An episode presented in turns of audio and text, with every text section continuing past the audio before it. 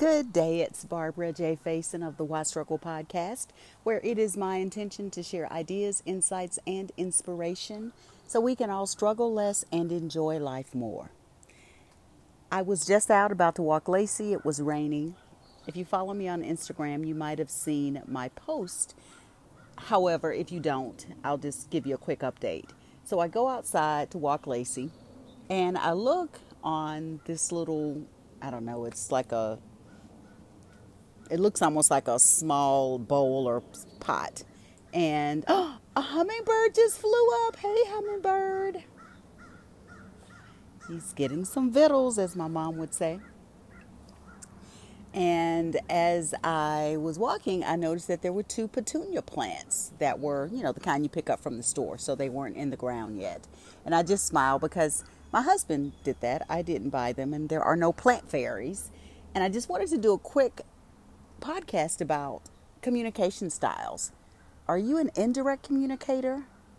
And that will be an example of someone indirect. Or are you direct? And the direct part of that would be, oh, honey, I picked up some petunia, picked up a couple petunias. I put them out on the pot, out by the Loropa or Liripia. I'm not sure. It's spelled L I R O P E. We call them Loropas. I don't think that is correct, but they look like little spider plants. And so what style are you? Are you indirect or direct? Call me and let me know. And it's these little things that are important to take into consideration, right? Because my husband does that all the time. He's very indirect, and it's I probably can count the times that he's directly asked me a question or we've had a direct kind of style communication. I tend to be very direct. I will ask you the question, I'll say it with loving kindness, at least I think I do, and then I'll be ready to kind of move on. So it's just a difference in styles. And the beauty of that is when you have someone that's in your space that you're intimate in relationship with, it brings up things, right? So it helps you to grow. And I talked about on my other podcast that, you know, marriage and children and family are the ultimate spiritual practices because they allow us to really connect with this growing thing. Now, we can choose not to grow, and there are plenty of people that do that. I just have learned to look at life itself as a meditation, life itself as um, a, an opportunity to grow. And so I look at those things, and I've learned to look at my life as this teachable moment in all areas. Even simple things like finding petunias outside.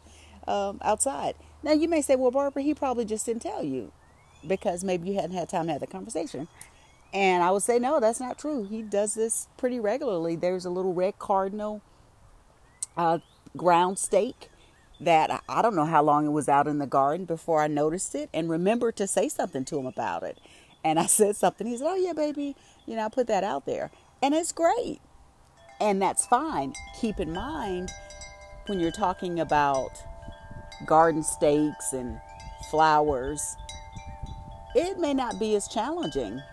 But when you have a different communication style and you're talking about things that are a little bit more detailed in life, you want to just keep that in mind.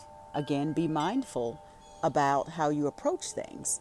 So I have learned to approach things differently than I would have in the past because of his communication style and my communication style. And so we partner and we connect together. And I've even had the conversation with him, and you know, he doesn't necessarily agree that he's indirect, and, and that's fine. He doesn't have to agree with me. But in my observation, this is how I have learned how to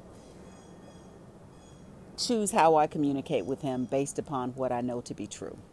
So let me know your thoughts. Just a little story that was not the intention when I woke up this morning, and this is why I have to be open to what comes up, and that came up for me, so I thought I would share it and open up the conversation. Are you an indirect communicator or com- direct communicator? I would love to get your thoughts and if you have any experiences you want to share. Again, I'm Barbara J. Faison of the Why Struggle podcast. If you're new to my station, I have a book called Why Struggle? Life is Too Short to Wear Tight Shoes, which is filled with mindfulness practices and uh, affirmations and ways for you to consider engaging in life. I look forward to hearing from you. Feel free to call in. You can also find me on social media under that same name. On Facebook, at a J for joy, and uh, you can find me. You can also find meditations on my YouTube channel, which is also Barbara Faison. Be well, and remember to stop, breathe, and savor life.